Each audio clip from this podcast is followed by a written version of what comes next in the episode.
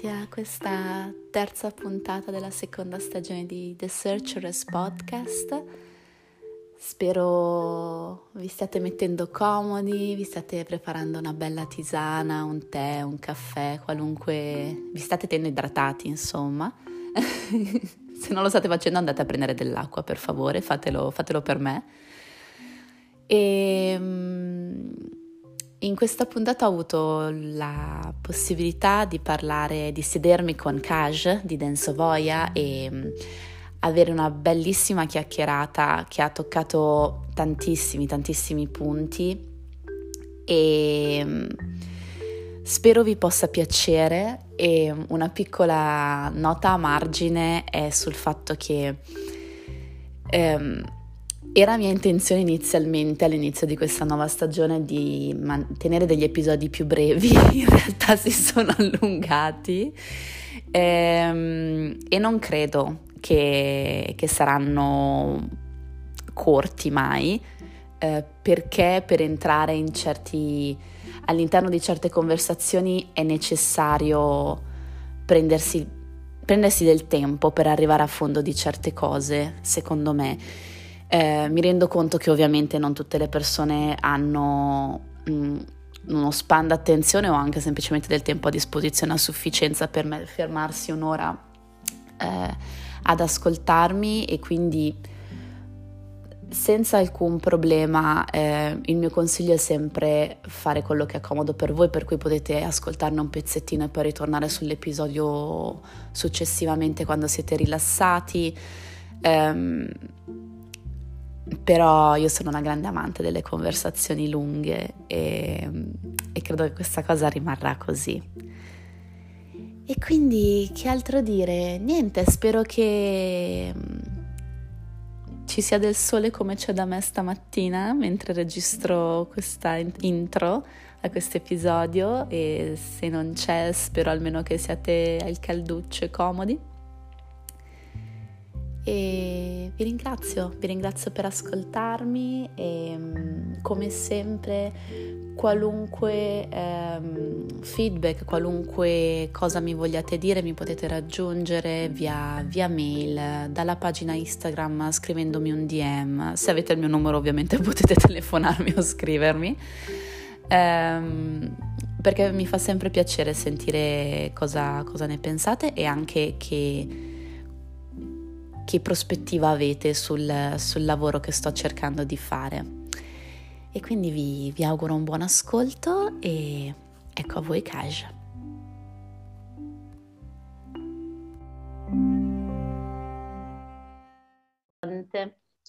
Eccoci. Yes. Eccoci qua, Kaj. Ciao Martina. Ciao. Allora, presentati per i nostri numerosissimi 12 ascoltatori. Salve a tutti, sono Kaj, la creatrice dello spazio Dance of Oya. Um, sono congolese, ma nata in Italia, e antropologa di formazione e tante altre cose che forse scoprirete durante questo podcast. Sì, tante, tante, tante altre cose, tra cui hai una pagina Instagram bellissima che è Denso Voia, che mi yes. piace da morire, e anche un Patreon, quindi iscrivetevi. E volevo parlare di un post che hai pubblicato un po' di tempo fa in cui ti, mm-hmm. ti identificavi e in questo post dici oggi mi sono ricordata che sono un oracolo Uh-huh. E, e, poi elenchi tutta una serie di caratteristiche che ti riguardano e dici non è finzione né una serie HBO, è vita vera, è la mia vita. E questa cosa mi è piaciuta un sacco perché ehm, penso che sia una linea molto sottile tra rivendicare la propria identità e quello che invece a volte viene confuso con narcisismo, no? con il volersi esporre troppo. E osservandoti per me è stato... Uh, mi ha insegnato molto proprio perché vederti affermare la tua identità in maniera così ehm, decisa anche eh, mi, mi, mi, dà proprio questo senso di empowerment. Quindi volevo capire se questa è una caratteristica che tu hai sempre avuto caratterialmente oppure è un qualcosa che hai scoperto e sviluppato nel tempo di cui ti sei riappropriata. Eh. Questa è, è un, una domanda ampia, nel senso, ora, in quanto uh, giovane, donna, nera, italiana, di fatto, anche se non di, di, di legalmente, se lo possiamo dire in questo modo, uh, sono... Uh, subisco spesso quella che, che sono eh, le etichette degli altri e uh, subisco o comunque sono stata abituata a, a subire quelli che sono uh, gli sguardi degli altri e quello che gli altri pensavano che io fossi. Um, non è facile ovviamente affermare eh, chi si è, la propria natura, soprattutto in una società che ci induce a credere che affermazioni secche che riguardano la nostra vita siano un segno di superbia, um, di, di, eh, di, di un ego smisurato perché le cose bisogna farle in silenzio e lasciare che, gli, che le nostre azioni parlano per noi. Bullshit. Ogni tanto, neanche ogni tanto, dobbiamo affermare chi siamo. Uh, soltanto chi ha il privilegio di poter essere se stesso uh, senza se e senza ma, non ha bisogno di rivendicare le proprie, le proprie etichette se vogliamo dirlo in questo modo. E questo non è assolutamente un giudizio di valore o quanto altro, quanto più una verità di fatto. Viviamo in un'epoca nella quale le persone hanno, hanno bisogno di affermare, per esempio, eh, la propria identità di genere. Mm-hmm. Quindi ti, ci dicono io sono lui, lei, loro o tutto quello che volete. Uh, le persone hanno bisogno di affermare il proprio orientamento sessuale. Le persone hanno bisogno di affermare la propria neurodiversità senza che questo diventi uno stigma.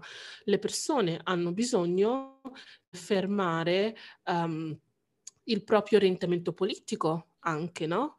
O, e quanto altro. Nel mio caso la, la, mia pagina e comunque il percorso che faccio sul web di formazione e di informazione è un percorso uh, che segue uh, la spiritualità africana afrodiscendente.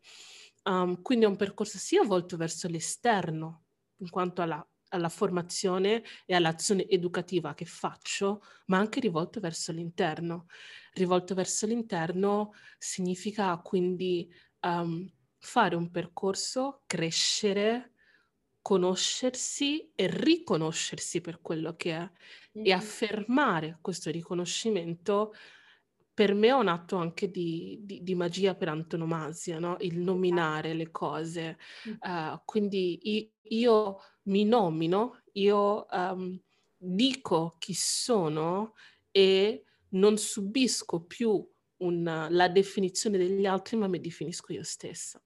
Assolutamente, infatti era proprio questa la cosa che più mi, mi colpiva, come sia importante riappropriarsi della, della, narrazione di sé, che se, nel senso, se non viene fatto c'è qualcun altro che lo fa per te al posto tuo, non è un qualcosa che può essere lasciato in bianco e, e quindi assolutamente sì, eh, lo trovo perfetto perché c'è questa, soprattutto appunto per tutte le identità che si, inter- si intersecano nella tua persona, eh, immagino che ancora di più ci sia bisogno di ehm, ribadirlo ancora e ancora e ancora perché la tendenza generale comunque, eh, specialmente in Italia, in questo paese dove diciamo che il farsi gli affari altrui è lo sport nazionale, c'è sempre un po' questa cosa di no, no, ma io so chi tu sei, tu sei questo, questo, questo e quest'altro. E quindi spesso la gente a volte eh, viene anche presa un po' in contropiede quando invece noi vogliamo appropriarci della nostra narrazione e dire no, tu non sai chi sono io, aspetta che te lo dico io e lascia che te lo possa spiegare io.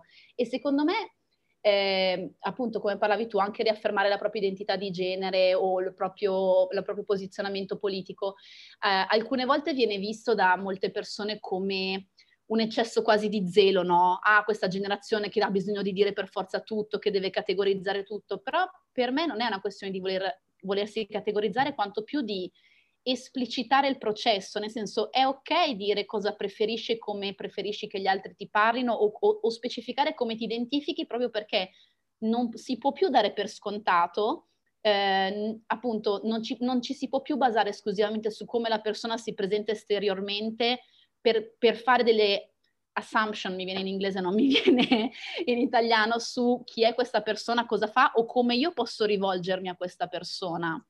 Certo, ma anche perché è una società che, la società italiana attuale è una società che sta subendo, perché di fatto non è che lo stia costruendo in modo molto uh, assertivo, uh, quello che è la flu- fluidificazione, se la posso dire in questo modo, di tutte le categorie di genere di identificazione. C'è una società che ha sempre vissuto le cose in modo molto binario, uh, in modo molto programmato, uh, che questo potrebbe, se vogliamo andare più, un po' più lontano, anche quella che è l'eredità della, del, dell'educazione di stampo fascista, no? Cioè te eri educato, cioè entravi a scuola, eri educato per fare una cosa o un'altra, ma non, il, non potevi scegliere così, no? Uh, sei uomo o sei donna, se sei uomo ci, ci si aspetta un certo, un certo, tipo di cose da parte tua, se sei donna un, certo, un altro tipo di cose da parte tua. Um, invece, oggi come oggi, stiamo riscoprendo il fatto che, hey, non siamo solo una cosa o l'altra, possiamo stare di mezzo.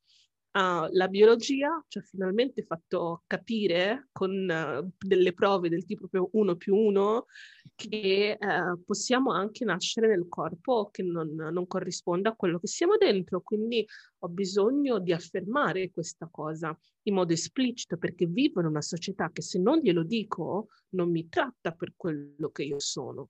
Quindi um, è di fatto un pochino anche una, um, un'iniziativa reazionaria perché c'è bisogno di um, educare a questa elasticità mentale. Sicuramente eh, l'utopia estrema sarebbe di dire che non ci dovrebbe più essere bisogno di una cosa del genere, però l'uomo ha sempre avuto bisogno di definirsi in un modo o nell'altro, come l'uomo ha sempre avuto bisogno di Uh, l'essere umano ha sempre avuto bisogno di, di riti di passaggio, quindi di momenti che scandiscono la vita e che gli permettono ogni volta di passare da una porta e diventare una persona diversa, che sia un passaggio da un'età a un'altra, da, da un, una posizione sociale ad un'altra, da una posizione religiosa ad un'altra e così via. Quindi mh, dovremmo essere un po' più magnanimi e, e, e aperti a, alla scoperta. Ecco. Mm. Sì, penso che veramente uno dei temi più, che più emerge con tutte le persone con cui mi confronto è proprio questa cosa del essere molteplici. Eh, penso anche alla tua esperienza e il fatto che tu sei italiana e contemporaneamente congolese, mentre prima era o sei di questo paese o non lo sei, cioè c'è questa cosa, invece eh, tu vivi su entrambi questi binari alla fine e secondo me il grande vantaggio è una, una lente, un punto di vista che parte da un appoggio diverso e quindi ti dà una prospettiva che uh, a volte chi è immerso in una certa realtà manca di questa cosa. E pensavo proprio riguardo alla, alla, alla, tradizione che tu pratichi, che come molte tradizioni religiose è molto legata al, al territorio in cui si pratica, al rapporto con, con, la natura e con la terra di dove si pratica. E quindi mi chiedevo come, come, vivi il fatto di essere qua in Italia e praticare in Italia, come vivi il rapporto con il territorio italiano e come vivi la distanza dal territorio invece congolese. Ok, um, allora il rapporto in realtà è, è, una realtà di fatto, cioè nel senso non, non ho mai um, dovuto rifletterci più di tanto quanto mm-hmm. più l'ho sempre vissuto in modo naturale. Um, per dire, i miei genitori, quando uh, io sono, sono, nata, hanno comunque deciso di, di, battezzarmi, hanno comunque deciso di farmi seguire tutte, tutti i sacramenti della, della Chiesa italiana, uh, anche per, come atto di rispetto verso la terra che li aveva um, che li aveva accolti. Poi anche lì ci sono aneddoti legati al fatto di battezzarmi con il mio nome, Kaj, e con il fatto che a un anno mi hanno fatto fare Gesù bambino alla recita dell'asilo, ma ok, se, se, se divago poi, poi, ci perdiamo. Comunque è, è il fatto di, di, di rispettare il luogo senza volerlo cambiare, senza voler, uh, voler forzare il proprio essere in uno spazio, in un luogo, è non essere schizzinosi da cercare cose che di fatto non sono del luogo. Um, per dire, da piccole non, a, non abbiamo mai avuto un, un, regime alimentare che non fosse italiano.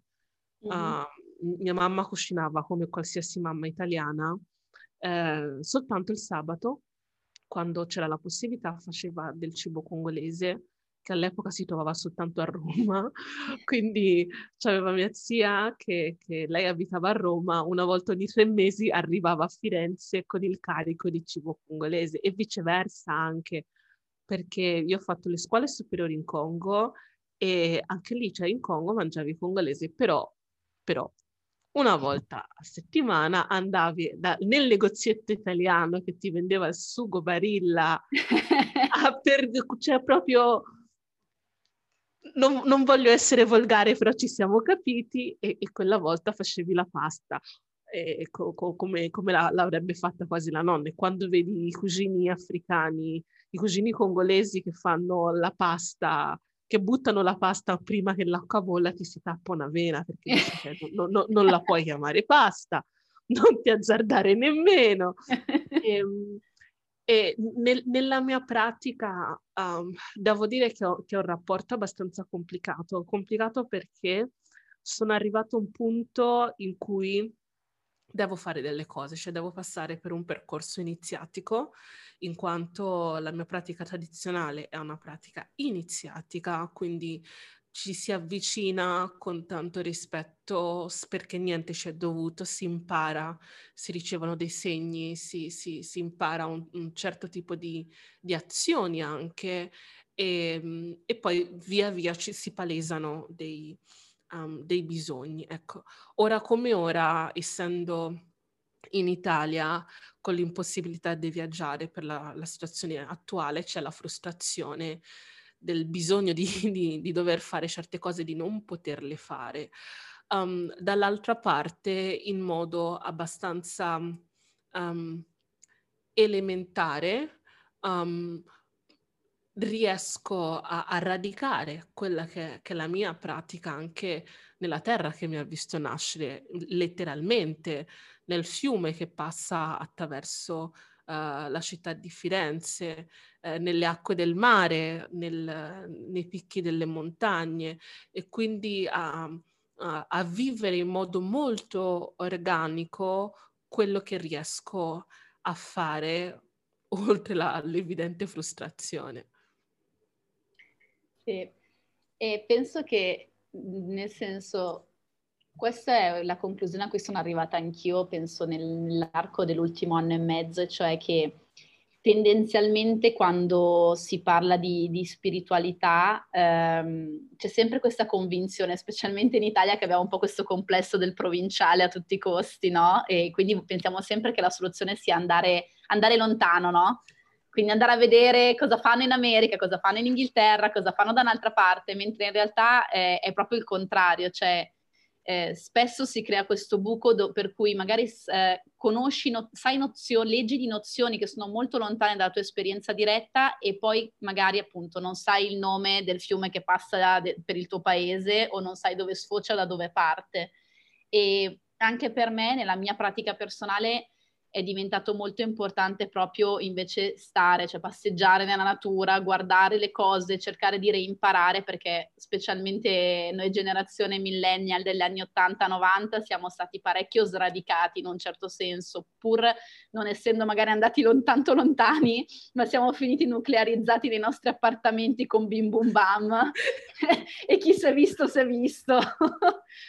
Quindi sì, nel senso... Eh, penso anche che mh, ci sia, e ne parlavamo già anche altre volte in privato, un grandissimo potenziale di riconnessione proprio con il territorio qua in Italia, che spesso viene abbastanza sorvolato in, uh, per invece favorire questi, non lo so, queste suggestioni di esotismi lontani che, che come è, sappiamo... È proprio... quello, quello che, che, a me mi lascia tutte le volte senza parole è il fatto proprio di avere ma di non vedere quello che si ha. Brava. Allora, ognuno di noi essendo questo un periodo particolarmente anche folcloristico in Italia, no? Se ci pensa, ognuno di noi ha delle pratiche familiari, regionali, tipiche, ok?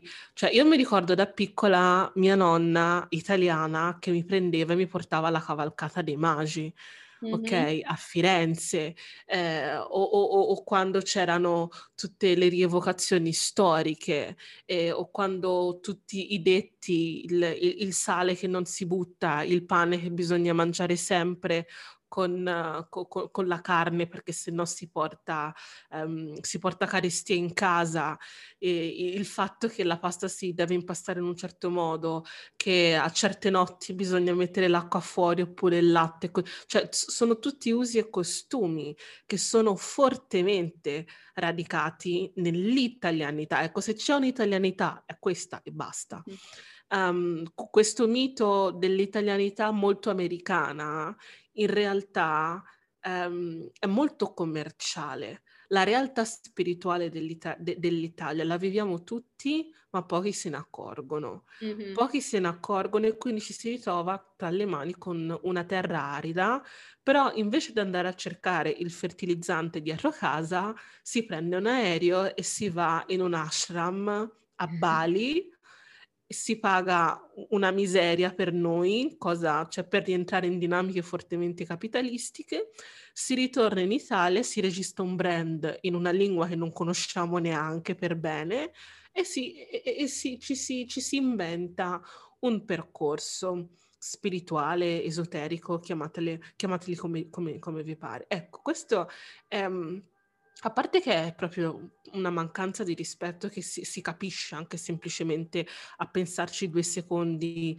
in modo cosciente e coscienzioso, uh, ma anche una mancanza di rispetto verso la propria terra, verso gli usi e costumi dei nostri nonni, dei, di, di, mhmm, di, una comunità che ha vissuto in un certo modo e anche se alcune cose un po' le ha dimenticate, ma c'è sempre un ricordo che può essere ricostruito e di fatto noi siamo quella generazione che può ricostruire questa cosa.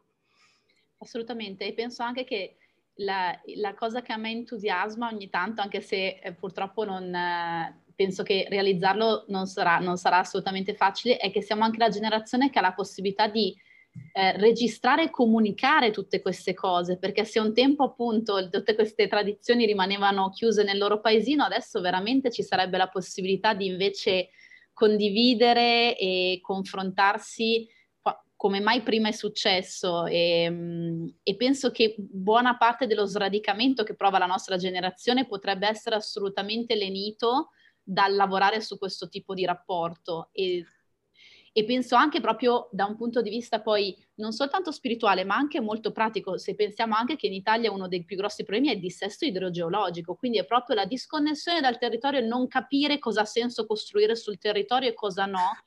E torniamo sempre lì, nel senso eh, questa incapacità di, di guardare quello che abbiamo sotto il naso letteralmente e il danno che poi questo crea anche alla nostra qualità della vita.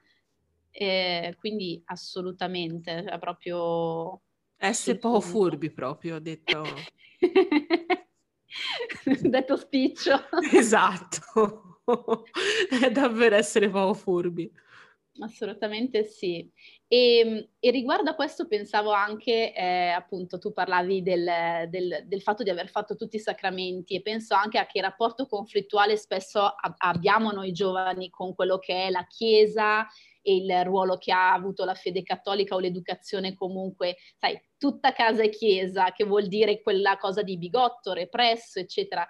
Ehm, e mi sto accorgendo qua, per quanti anni anch'io mi sono molto distanziata da questa cosa e come però mi, re- mi, sono resa conto che mi stavo veramente tagliando fuori da un, un mondo di saggezza e di conoscenza di cui chiaramente non è che bisogna necessariamente tenere tutto, però saltarlo a pie pari mi rendo conto che veramente stando in Italia è letteralmente impossibile perché eh, specialmente almeno qua in Brianza c'è letteralmente una madonnina a ogni curva ragazzi, cioè proprio... E, e quindi sto proprio riscoprendo specialmente appunto la figura, eh, la, l'adorazione mariana che è un qualcosa che secondo me...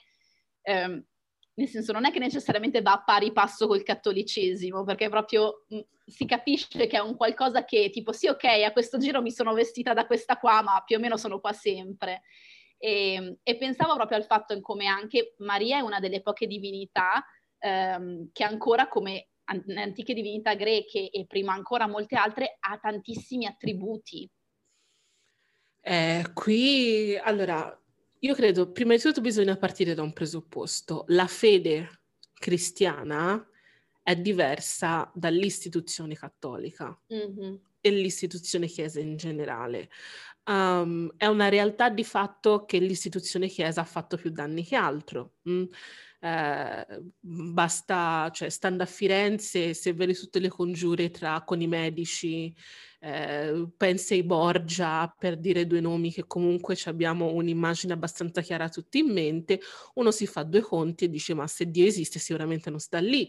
Quindi mh, mhmm, credo che sia una uh, risposta ad un trauma ricevuto il fatto di rifiutare tutto in blocco, mm-hmm. il che non è una colpa se e soltanto se uh, ad un certo punto si riesce a capire che è l'istituzione, non è il concetto di Dio, non è il concetto di divino che ti obbliga a fare queste cose. Um, capire anche che la Bibbia è un libro che è stato composto, cioè non è, non è un libro unico scritto da un, un Cristo che si è seduto e, e ha fatto un sacco di, di, di, di, scritti, è un libro che, è, che è stato composto, scomposto, ricomposto attraverso la storia in diverse lingue, tradotto più di una volta che va C'è contestualizzato. anche parecchio editing poi dopo esatto, i vari cucini, letteralmente. Cioè, esatto, cioè altro che editing, qui per non dire censura, altro. Cioè, io, io ho c'è una versione della, de, della, Bibbia di Gerusalemme dove il Cantico dei Cantici è tradotto um, tipo che mi baci con i baci della sua bocca, è uno dei primi versi del Cantico dei Cantici. Nella versione attuale non si parla più di baci, si parla di altro. Anche quando si parla, c'è cioè la prima lettera ai Corinzi, capitolo 13, che la vecchia versione era eh, se parlassi tutte le lingue degli, and- degli, angeli ma non parlassi il linguaggio dell'amore, eccetera, eccetera, ora si parla di carità, cioè per dire, quindi mm. eh, ci sono sempre queste cose che uno quando, quando, eh, quando legge e, e si informa le capisce. Quindi in realtà di quello che è il discorso prettamente cristico è, è, è una piccola parte della mm. Bibbia, il resto è più un discorso storico, uh, mitologico, ehm, di visioni, eccetera, eccetera, a cui è stata affibbiata una comprensione canonica. Um, e credo sia molto importante, questo è un mio parere personale, e, uh, cioè credo che sia molto importante ben conoscere la Bibbia, semplicemente perché gli ultimi 500 anni sono stati um, plasmati su persone che leggevano la Bibbia. Mm-hmm. Um, uh, quindi capire da dove vengono anche certe perversioni di queste persone che di fatto poi non, cioè, non ci hanno capito il giusto, uh, credo sia molto importante per prendere distanza anche da una risposta che viene uh, fuori da un'esperienza traumatica e razionalizzare le cose. Um, la figura di Maria. Eh, la figura di Maria, io devo dire che è stata la prima figura che mi ha portato al mio percorso spirituale. Ah. Che, ehm, anzi, ce ne sono state due, tutte e due donne. La prima è stata Santa Lucia, che a casa mia ha fatto il miracolo, cioè ce l'abbiamo proprio, no, non abbiamo il certificato medico, ma, ma, mia sorella è miracolata di Santa Lucia perché doveva essere operata agli occhi da piccola. Mm. E, ehm, e noi stavamo in una, in una casa parrocchiale, perché la, la parrocchia dove, il posto dove sono nato, la parrocchia aveva, aveva grandi, cioè aveva degli appartamenti che affittava, i miei genitori stavano lì e quando mia sorella era, doveva essere operata da piccola perché aveva gli occhi indipendenti, tipo camaleonte. Mm-hmm. e il giorno dell'operazione si arriva lì e il professore eh, dice questo è un miracolo perché riguarda tutti i referti medici, vedo una cosa, guarda la, la mia sorella, questa cosa non c'è più, dice scientificamente è impossibile. Wow. Quindi a mia mamma, cioè mia mamma e mia nonna, fa riman- tornate a casa è andata a cercare una chiesa di Santa Lucia perché qui avete il miracolo. E mia mamma fa, è veramente noi stiamo in una, in una chiesa di Santa Lucia, quindi questo è uno. Il secondo è stato in un periodo molto complicato per la nostra famiglia e lì c'è stato proprio l'intervento della Madonna, non in modo per modo di dire, ma letterale. Tra l'altro ho una delle mie zie che è consacrata al, alla Madonna. Cioè, questa cosa mi fa moltissimo ridere perché, allora, il Congo è uno dei pochi paesi dove c'è il rito della messa congolese. Cioè, mm. qui abbiamo proprio fatto un uno dei pochi sincretismi, tra virgolette, sensati, perché c'è il rito della messa romano, c'è quello eh, ortodosso, eccetera, eccetera, poi c'è quello congolese e all'interno della, costru- de- del- della costruzione cattolica in Congo ci sono le, le legionarie di Maria. Adoro! ci sono le legionarie di... A parte sono delle pettegole dell'80 che quando arrivi per, per, fare le attività in chiesa ti sanno rifare tutta la famiglia, però ci sono, c'è questo ordine, perché è un ordine, però sono tutte donne sposate, eccetera, eccetera, che fanno questi rosari, fanno tutte queste pratiche mariane, portano av- avanti un culto uh, mariano, ma anche hanno un forte potere taumaturgico. Mm-hmm. Quindi lì ehm, eh, in, in, Congo in una versione del cattolicesimo che è molto mistica, è interessante leggere anche questa figura che eh, in Occidente si è vestita anche di altre energie pregresse, um, però rimane un punto di riferimento uh, per quanto riguarda il divino femminile, quello, quello sì, quello sì. Infatti qualche tempo fa eh, stavo approfondendo un po' perché comunque appunto avendo saltato svariati anni di approfondimenti anch'io ho, ho, de, ho del materiale da recuperare diciamo e um, stavo guardando come c'è un, una, la, quella che viene chiamata la medaglia misericordiosa che è uno dei simboli che è stata data mi sembra tipo intorno al 1830 e in questo libro facevano notare come il simbolo che sta dietro la medaglia che in pratica è la M e una croce al di sopra sono similissimi a, a come veniva scritto il nome di Nanna mm-hmm. anticamente. E quindi questa cosa mi ha colpito molto proprio perché, e poi ehm, la cosa del nome molteplice perché eh, ave- avendo marito greco ehm, era una cosa che non sapevo, però l'ho imparata perché la, la madre di mio marito ha un nome particolare che è Despina, e Despina come nome è proprio uno dei tanti attributi che può avere la Madonna, ma che in realtà come, come nome è, mh, mm, si collega molto a quello che poi è la tradizione in realtà di Persefone. E quindi proprio questa cosa di questo, queste, tutte queste varianti, no? questo caleidoscopio di varianti che però stanno sempre sotto l'ombrello dello stesso grande nome, della stessa grande energia, mi ha affascinato moltissimo. A me una cosa che mi affascina tantissimo è il rosario, no? Quando sì. si fa il rosario e, e, si vedono tutti i misteri, già il fatto che comunque si, siano rimasti, cioè sia rimasta questa concezione del mistero, um, è, già mind blowing per conto suo. E quando vai a vedere tutti gli attributi della... che poi mi, mi, fa, mi fa ridere perché in genere si danno tutti gli attributi della Madonna, Maria così, Maria così, e poi Giuseppe suo castissimo sposo e basta. Cioè... Una nota a margine. esatto. È una cosa che mi fa molto, molto, molto ridere, ma è il che poi non c'è nessuna figura come lei all'interno della Bibbia, cioè al di fuori del Cristo stesso mm-hmm. non c'è nessuna figura all'interno della Bibbia che abbia questo potere, che poi anche lì su, su questa cosa ci sono un sacco di, di cose che a me mi hanno sempre fatto ridere, che Gesù era un bullo, cioè nel senso, cioè, la volta in cui sono andati in pellegrinaggio al Tempio, lui se ne resta per i fatti suoi, la carovana della famiglia va via, loro arrivano a casa, quindi già immagina dei genitori, il casino ci deve essere, quindi loro avranno pensato, ah no, ma guarda, con il figlio del vicino a giocare l'abbiamo visto. Arrivi Un po' tipo mamma ha perso l'aereo, Kevin! Esatto. te lo ritrovi, non c'è, loro fanno tutta la strada al contrario, ritrovano questo bambino a, a, ad insegnare al tempio e sua mamma gli fa, senti, ma io e tuo papà cioè, abbiamo perso anni di vita a, cercarli, a cercarti e lui fa, eh, ma io devo fare le cose di mio padre. Secondo me lì ne ha buscate Gesù, cioè non è scritto nella Bibbia, ma è ovvio. Le nozze di Cana, uguale la Madonna gli fa, senti, ma qui non c'hanno niente da bere, fai qualcosa.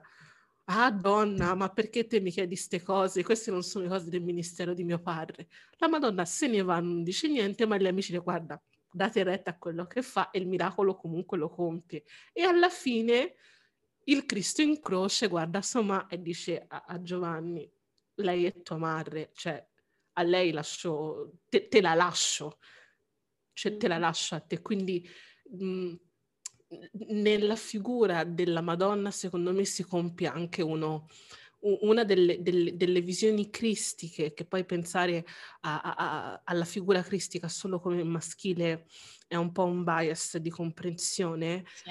um, molto belle, cioè leggere il Magnificat e vedi questa, questa ragazzina che capisce perché ha la visione, dice di generazione in generazione mi chiameranno beata, quindi eh sì, è, è ovvio che c'ha tantissimi titoli perché lei può tutto. Da ultra titolata? eh, lei oggi, ora come ora, non avrebbe trovato una, un lavoro perché è troppo qualificata.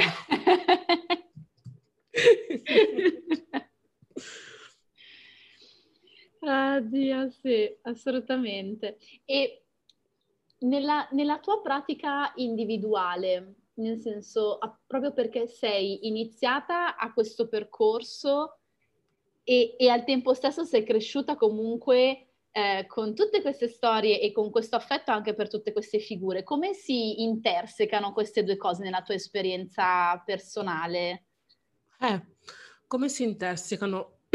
Prima di tutto c'è un per vivere tutto questo con tranquillità e senza una sete di vendetta che uh, stando un pochino sul web, soprattutto sui social come Instagram, dove si vedono community pseudo-coven rivendicarsi figli delle streghe che, che, che non si sa chi non, non, non, hanno bruciato, ma secondo me perché gli mancava legna, perché se no ci passavano anche loro.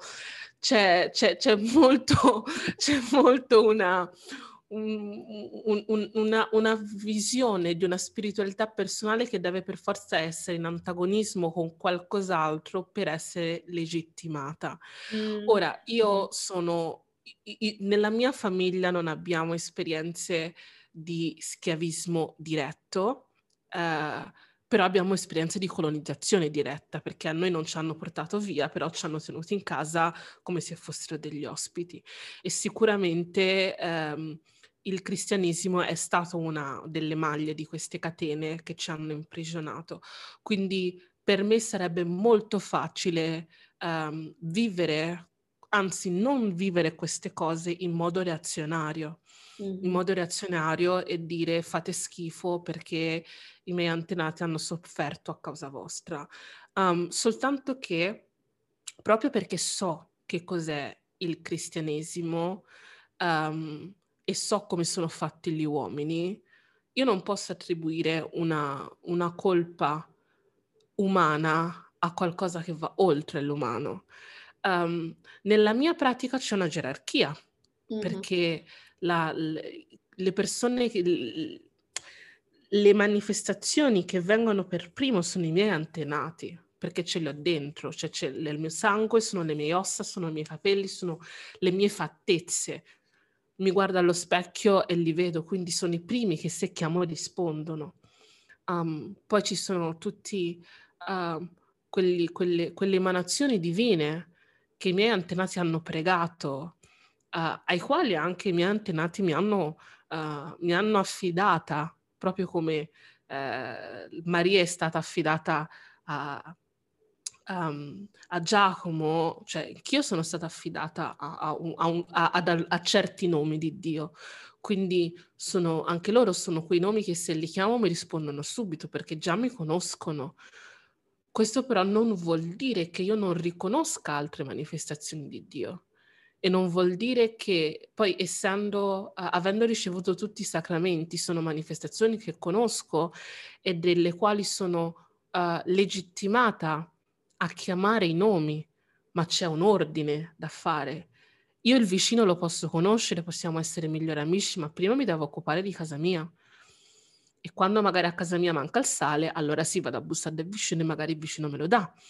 Quindi, um, e questo è vissuto al di fuori di una dinamica di, di, di, um, di non tanto di, di odio, di, uh, di sete di vendetta.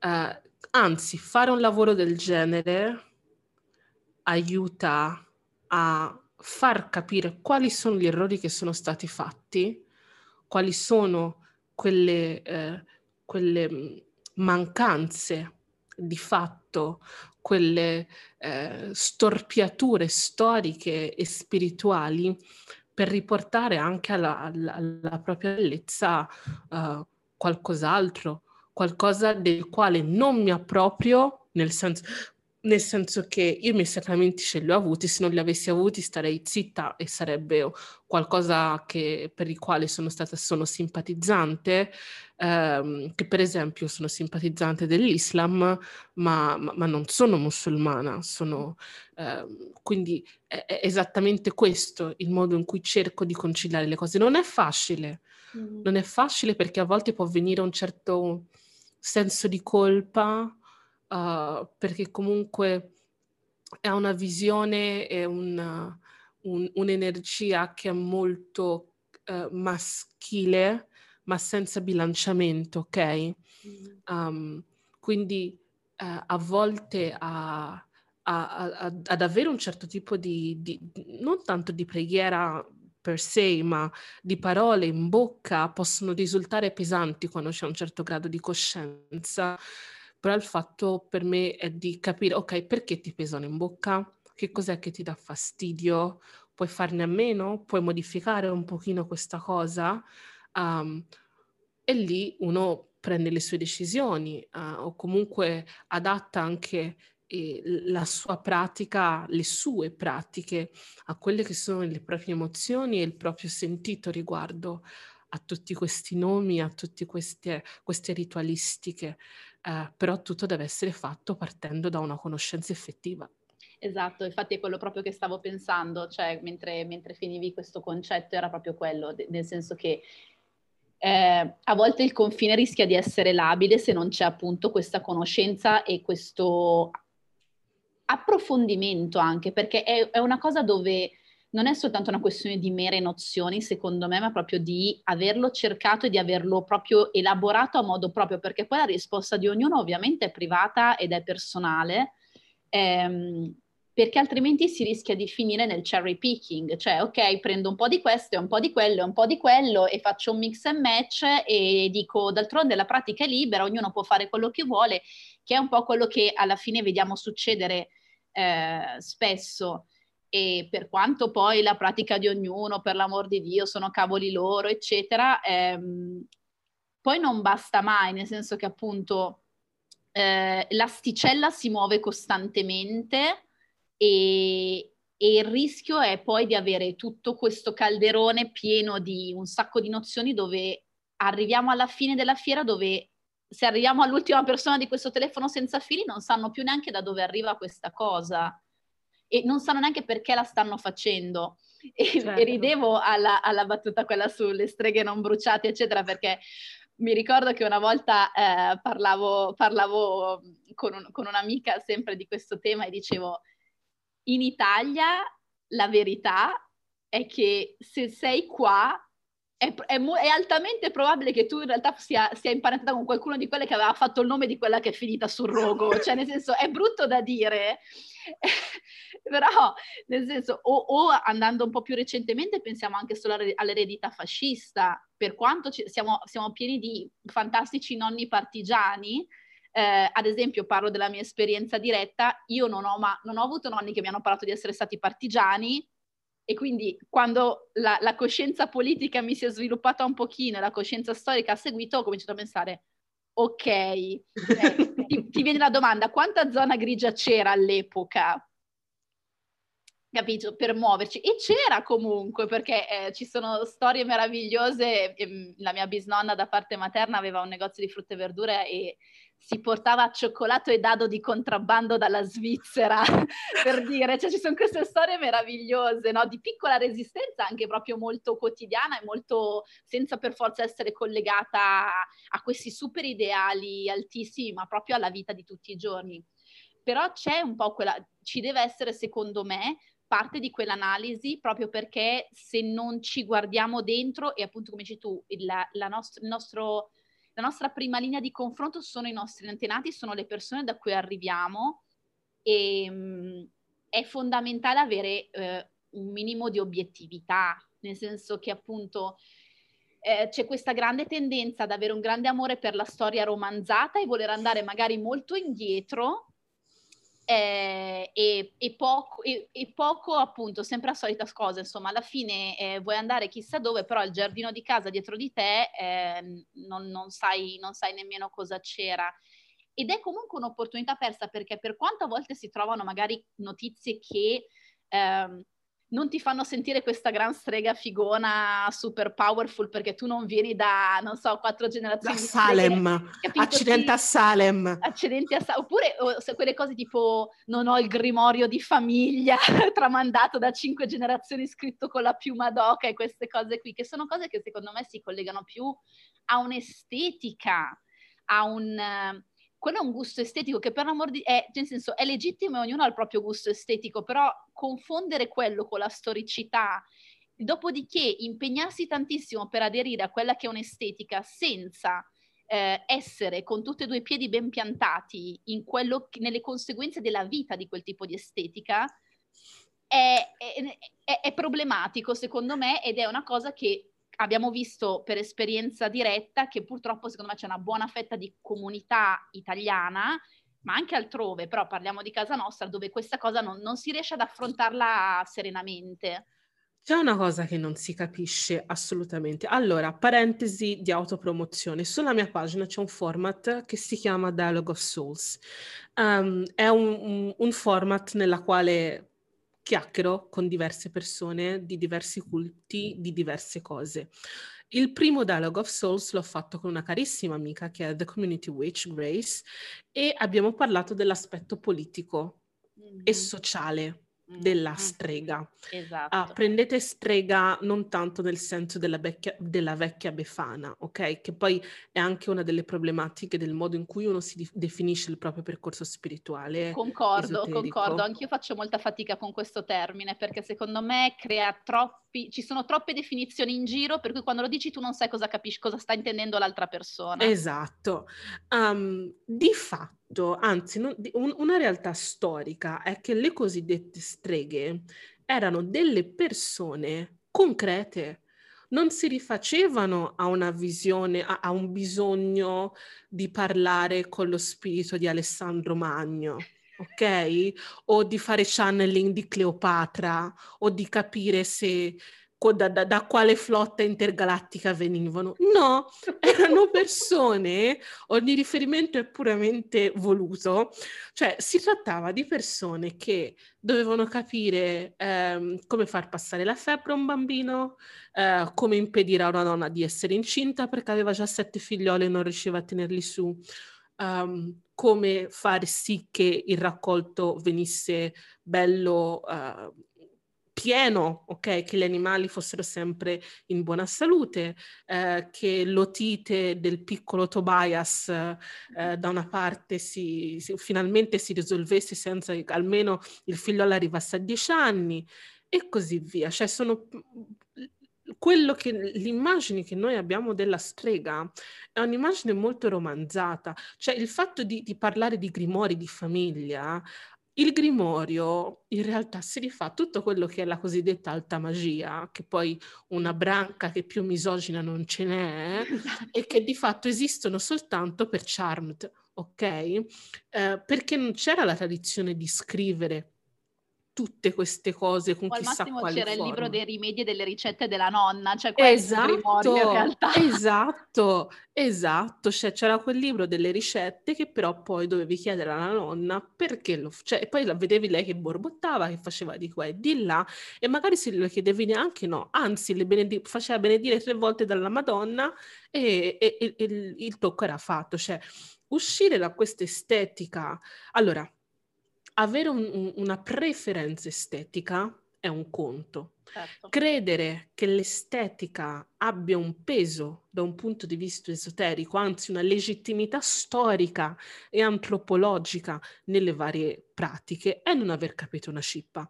Perché, eh, che ne so, i capelli a punta non c'è nessuna cosiddetta stega che andava a giro con i capelli a punta, la, le, tutto l'immaginario gotico, ecco, gotico si è costruito in un, in un, in filone letterario che, ha, eh, che poi con, con mezze ehm, carestie e eccesso di morti ha costruito tutta questa cortina di castelli appuntiti e neri eh, che, che, che, però non rispecchiavano la realtà. Quindi non poi possiamo... Tra l'altro, parentesi, l'estetica gotica a cui tantissime si rifanno non è l'estetica gotica del periodo effettivamente gotico, ma è il gotico ricopiato nel 1800, esatto. che era già allora una moda estetica.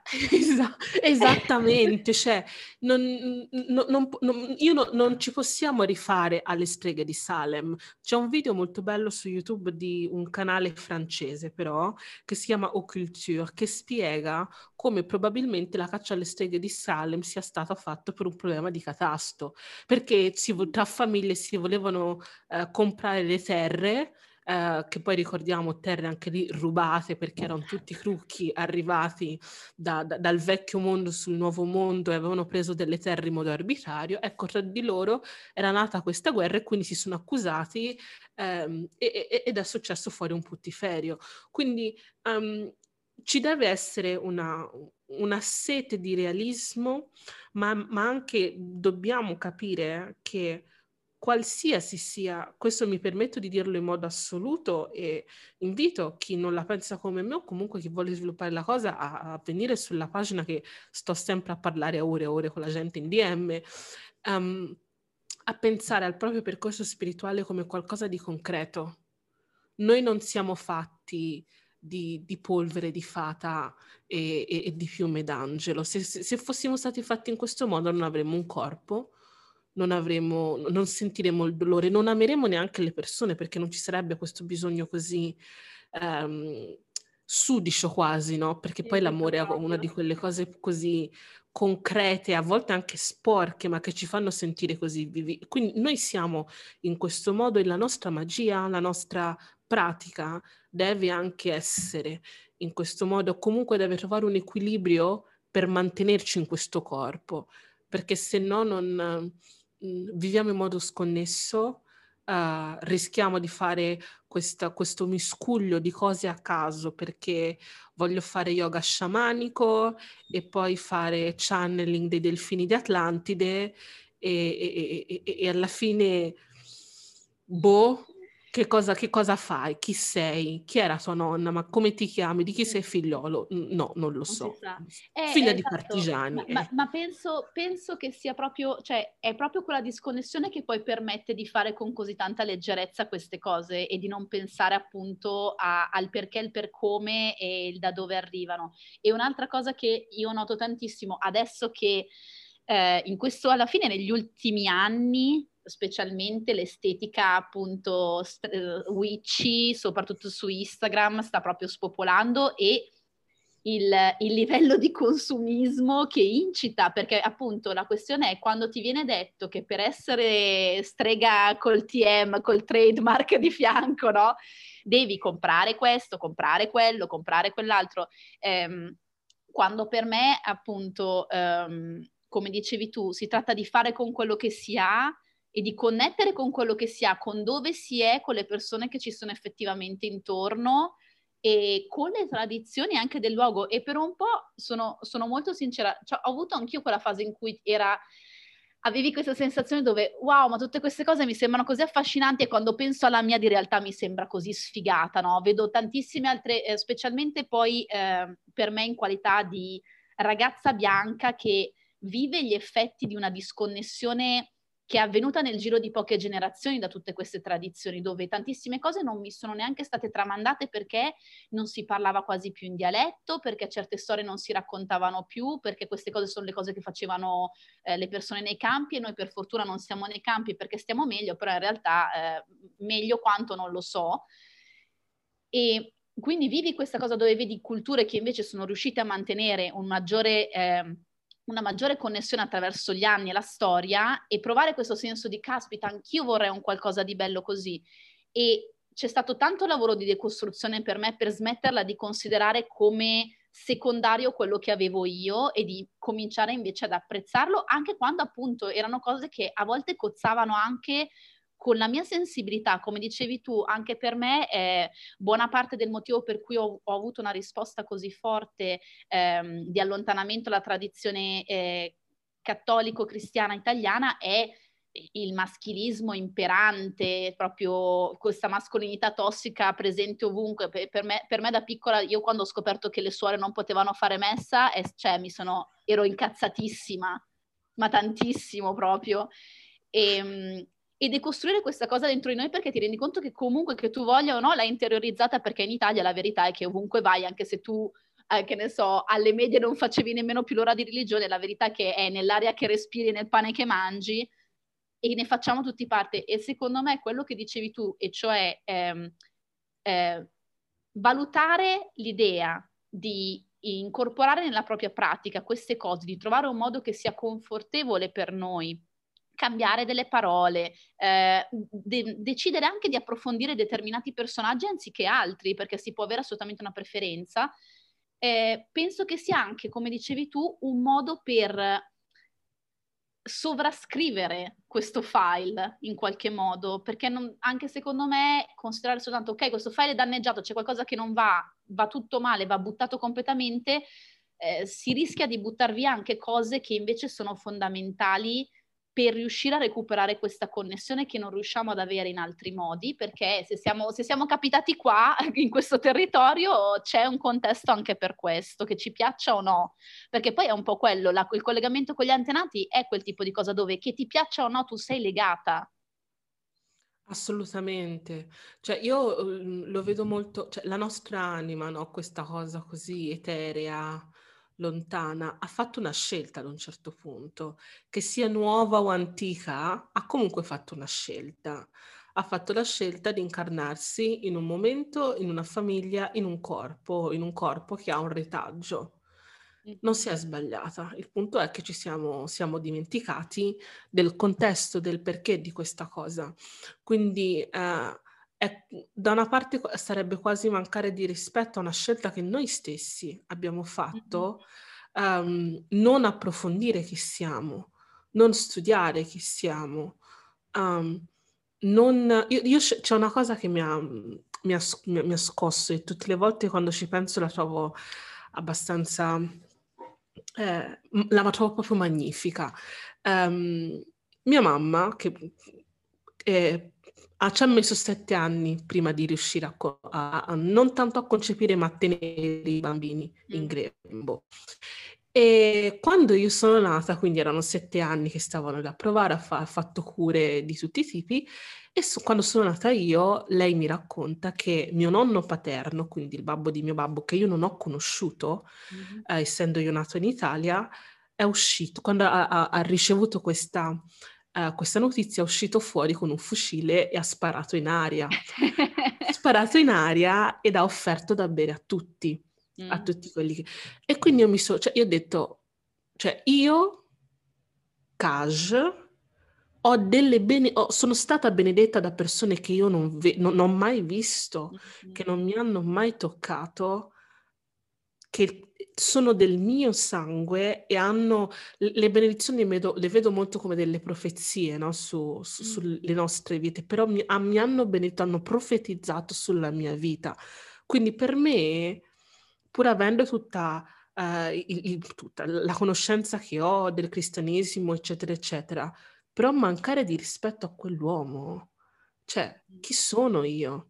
Chi sono io per non degnarlo di uno sguardo? Io non l'ho mai visto comunque, però lui da qualche parte ha avuto in un momento della sua vita delle parole, ha fatto un sacrificio perché comunque ha offerto qualcosa gratis ad altre persone, in mio nome, il mio nome. Quindi in, in questa ottica per me si è ancora di più, uh, com- sono sempre più convinta del fatto che il nostro primo punto di partenza è il nostro sangue, la nostra famiglia.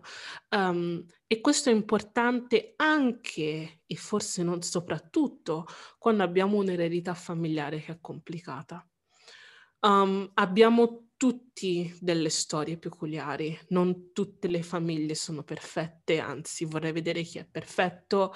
Um, non tutte le famiglie sono unite, tante famiglie si portano dietro un'eredità uh, faticosa um, e quando abbiamo una certa coscienza spirituale è importante essere a conoscenza sì di questa eredità, ma avere anche gli strumenti per andare avanti a prescindere da questa eredità.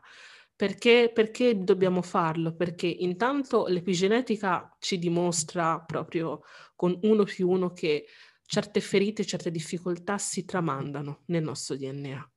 Da un punto di vista spirituale rischiamo di portarci dietro dei bagagli che non sono nostri perché rosichiamo dentro, perché c'è questa, tutte queste cose non dette o comunque non rielaborate, non digerite che ci rimangono e che quindi ci appesantiscono e queste cose le lasciamo a chi ci viene dietro di noi. Quindi di fatto siamo vincolati dal nostro sangue eh, in tutti i sensi, quindi tanto vale valorizzarlo al meglio e partire da lì, e partire da lì.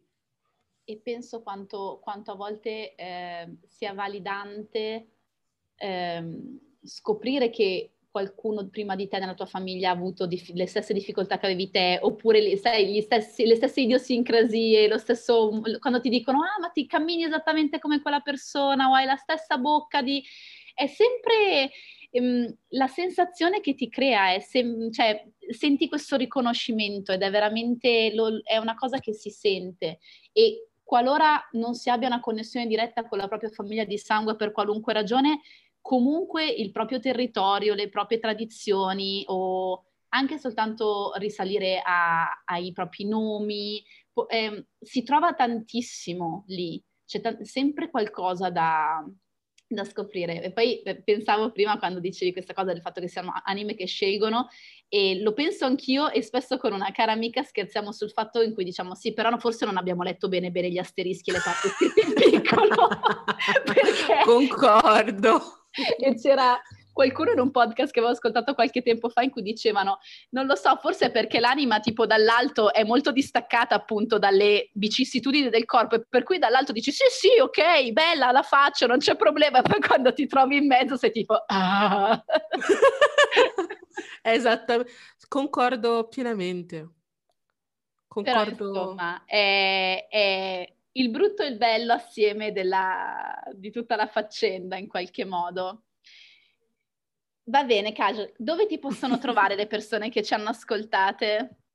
Allora, le persone che ci hanno ascoltate mi potete trovare principalmente su Instagram, uh, Dance of Oya, si scrive come si pronuncia, e trovate tutte, tutte, le, cose, tutte le cose lì. Mi trovate in DM, uh, con i link in bio trovate tutte le cose che faccio, i servizi che propongo.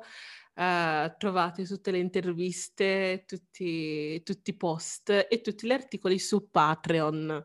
Uh, la parentesi su Patreon è che um, credo sia molto importante valorizzare il lavoro di ricerca, di studio e di divulgazione che si fa su, questo, su questi argomenti perché Uh, sì, sono cose che di fatto possono cambiare la vita, ma sono anche cose che sono uh, non personali semplicemente perché ho il punto di vista, però sono frutto di un percorso personale. E um, offrire una, comp- una, una, una controparte a valorizzare questo tipo di lavoro, ma anche uscire dal sistema capitalistico per il quale uh, si può comprare tutto. In realtà mm-hmm. questo non è comprare il mio sapere, non è comprare quello che propongo, quanto più uh, valorizzare um, una conoscenza troppo spesso copiata male. Ecco. Assolutamente, io eh, sono una grande sostenitrice del tuo Patreon perché eh, penso davvero che eh, per, per, me che sono una persona molto curiosa, a volte il problema è appunto trovare contenuti che siano stimolanti e che abbiano un, un punto di vista che non sia sempre lo stesso, appunto, come dici tu, ripetuto, perché spesso in giro comunque i contenuti sono copie carbone sempre meno precise dell'originale. Eh, specialmente devo dire sul contenuto italiano, perché secondo me il grande, il grande, il grande vantaggio è il fatto che tu scri- parli benissimo un sacco di lingue, ma ti fai lo grande sbattimento di scrivere tutte queste cose in italiano che non so quanto ci sia di contenuti simili in, it- in lingua italiana. C'è qualcosa in, in, inglese, però spesso sono anche cose relative all'esperienza della diaspora in UK o negli Stati Uniti, dove esatto. è tutta un'altra storia anche lì. E anche voler esatto. sempre accorpare tutto come se tutto fosse uguale anche in questa cosa è um, una grande leggerezza, secondo me. Assolutamente. Trovo giusto, assolutamente. secondo me, eh, proprio appunto da un punto di vista anticapitalista, decidere chi finanziare, do, in, in, chi investire e se c'è una visione che ammiriamo e qualcuno che fa un lavoro che ci piace, trovo che sia giusto proprio eh, girare i nostri fondi direttamente lì, eh, mm.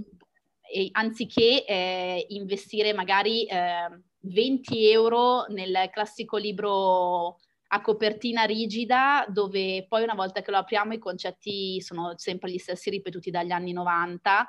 Assolutamente. E quindi assolutamente sì. E ti ringrazio tantissimo per questa intervista. Grazie a te. Sicuramente ci saranno altre occasioni in cui ti verrò a, a scassare per altre interviste, sicuramente. Quando vuoi. E, e niente, grazie. Grazie a te e a tutti i bellissimi, magnifici uh, ascoltatori del tuo podcast.